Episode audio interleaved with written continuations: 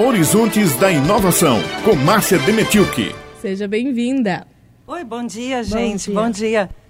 Meu querido Matheus Silomar, que matéria fantástica o senhor fez há poucos minutos atrás. A gente ouviu vindo para cá na, na rádio do carro e falando de Expotec, falando das inovações do nosso estado. Uhum. E eu estou aqui ainda para continuar esse assunto, falando a respeito da Expotec, porque não temos como não abordar esse tema hoje. Nós estamos em plena feira, uma das maiores feiras aqui que a Paraíba já viu, e uma participação incrível ontem na feira. Foi muito interessante chegar no centro de convenções já às 8 horas da manhã, vendo os ônibus, vendo os estudantes, a movimentação, na, ter, pessoal terminando de montar os estandes. Nós temos lá praticamente 40 estandes de projetos universitários e, e também alguns estandes de empresas. E a discussão que está sendo feita lá é maravilhosa, porque todos conhecem todos. Nós trabalhamos, às vezes, muito individualizados, muito uh, solitários dentro dos nossos núcleos, universidades e escolas. E quando nós nos juntamos num ambiente só, a gente vê que força que esse Estado tem na área de tecnologia. Nós temos projetos de Cajazeiras, temos projetos que vieram de Rio Tinto, Mamanguape, temos projetos que vieram de Campina Grande, de Souza. Então, está é, tá sendo fantástica a feira. Eu mesma ontem levei meu filho, Vicente. Ele aproveitou muito por lá, andou muito por lá e convido os pais, convido as mães que podem levar os seus filhos, vamos levar os filhos, vamos interagir com os filhos, porque é assunto de criança até assunto de, de adultos empresários, porque inovação é matéria Sobretudo que... criança, que hoje em dia já começa a se desenvolver nessa área muito mais cedo do que nossa geração, por a exemplo. A geração Y está muito mais antenada, né? Muito, já, já nasce sabendo mexer no smartphone. E aí, quando completa 10 anos de idade, já sabe utilizar a tecnologia no computador, por exemplo, muito mais do que a gente, se brincar, gente que é adulto eles têm muito interesse em saber uhum. o que, que o que, que aquilo para que serve, o que que aquilo funciona e como é que ele pode fazer. A gente também sempre fala que quem não puder ir, quem não eu e, eu concordo com o Márcio, tem que aproveitar essa oportunidade. O que está acontecendo lá é bacana, dá para todo mundo acompanhar.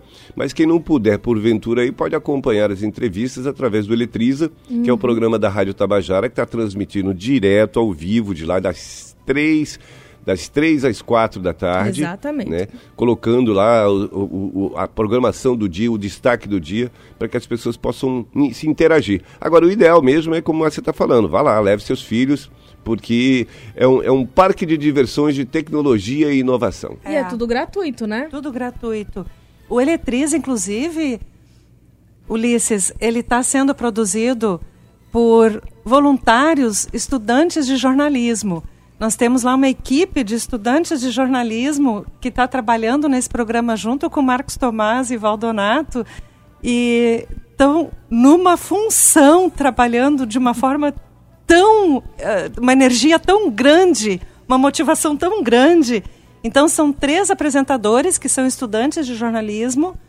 Muito bom. Um apresentador uh, já mais três repórteres, né? Os apresentadores é Val e Marcos. Isso e, e os dois produtores que preparam as matérias, as entrevistas antes do, do programa entrar no ar. A energia muito bacana. E ainda nós temos o podcast uhum. Eletriza Spotec, que está no Spotify e em outras redes sociais. O podcast está trazendo matérias também feitas por esses estudantes de jornalismo é da UFPB, da Nassau tem estudantes de design que está ajudando a fazer as logomarcas e, e etc do IFPB. Muito bom. Então nós estamos agregando e dando oportunidade junto com a Rádio Tabajara. Naná Garcês fez essa reunião com a gente também, abriu as portas, os microfones, as ondas sonoras da rádio para dar oportunidade para esses estudantes aprenderem a fazer jornalismo também. É isso aí, é um, um evento importantíssimo, né? Mostra que a Paraíba está na vanguarda da tecnologia, da inovação, não só para registro de patentes. Aliás, eu até vi uma, uma reportagem é, em rede nacional tratando disso, né, de tecnologia e inovação e falando da, dos registros de patentes do, do sul-sudeste, né, mas parece que ignora o que está acontecendo no Nordeste, que é o maior número de registro de patentes dentro da área de inovação e tecnologia, está aqui, está aqui no Nordeste, né, está aqui na nossa Paraíba também. A UFCG e a UFPB são as primeira e a segunda com maior número de registros em 2018. Pois é. A terceira é Minas Gerais, Universidade Federal de Minas Gerais, e depois vem a USP.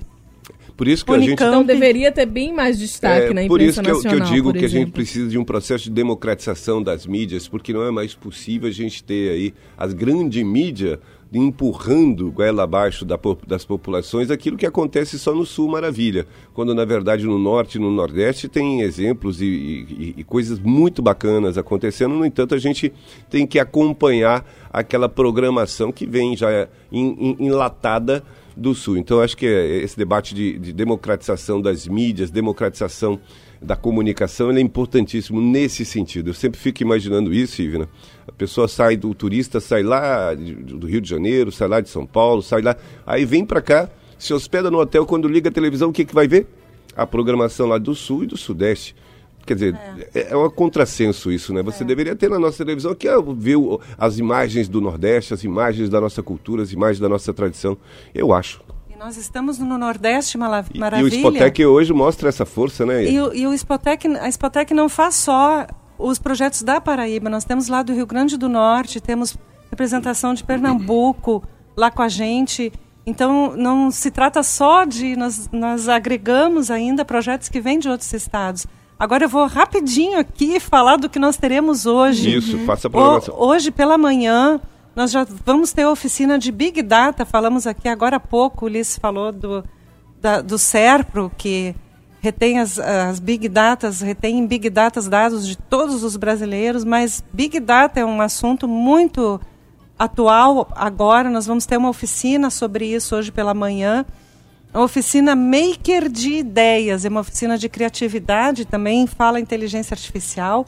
Oficina de Marketing, Conteúdo e Cultura Digital. Oficina de Mídias Digitais e Fake News. Estudo pela manhã ainda. À tarde, vamos ter introdução ao cinema 3D, tratando com estere estereoscópio, história, tecnologia e linguagem.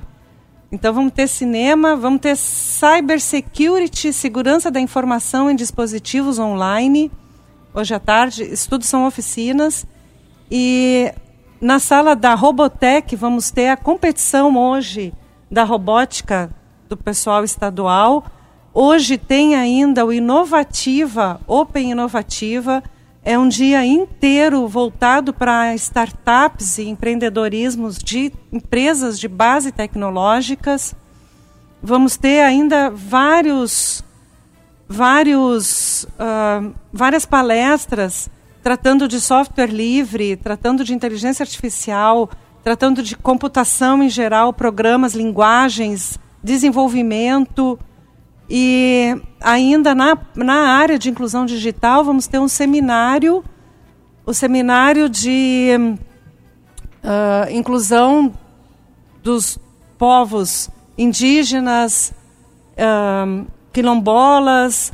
Então, o pessoal vai se reunir justamente para saber do que se trata essa segurança digital e etc., porque acesso eles já têm.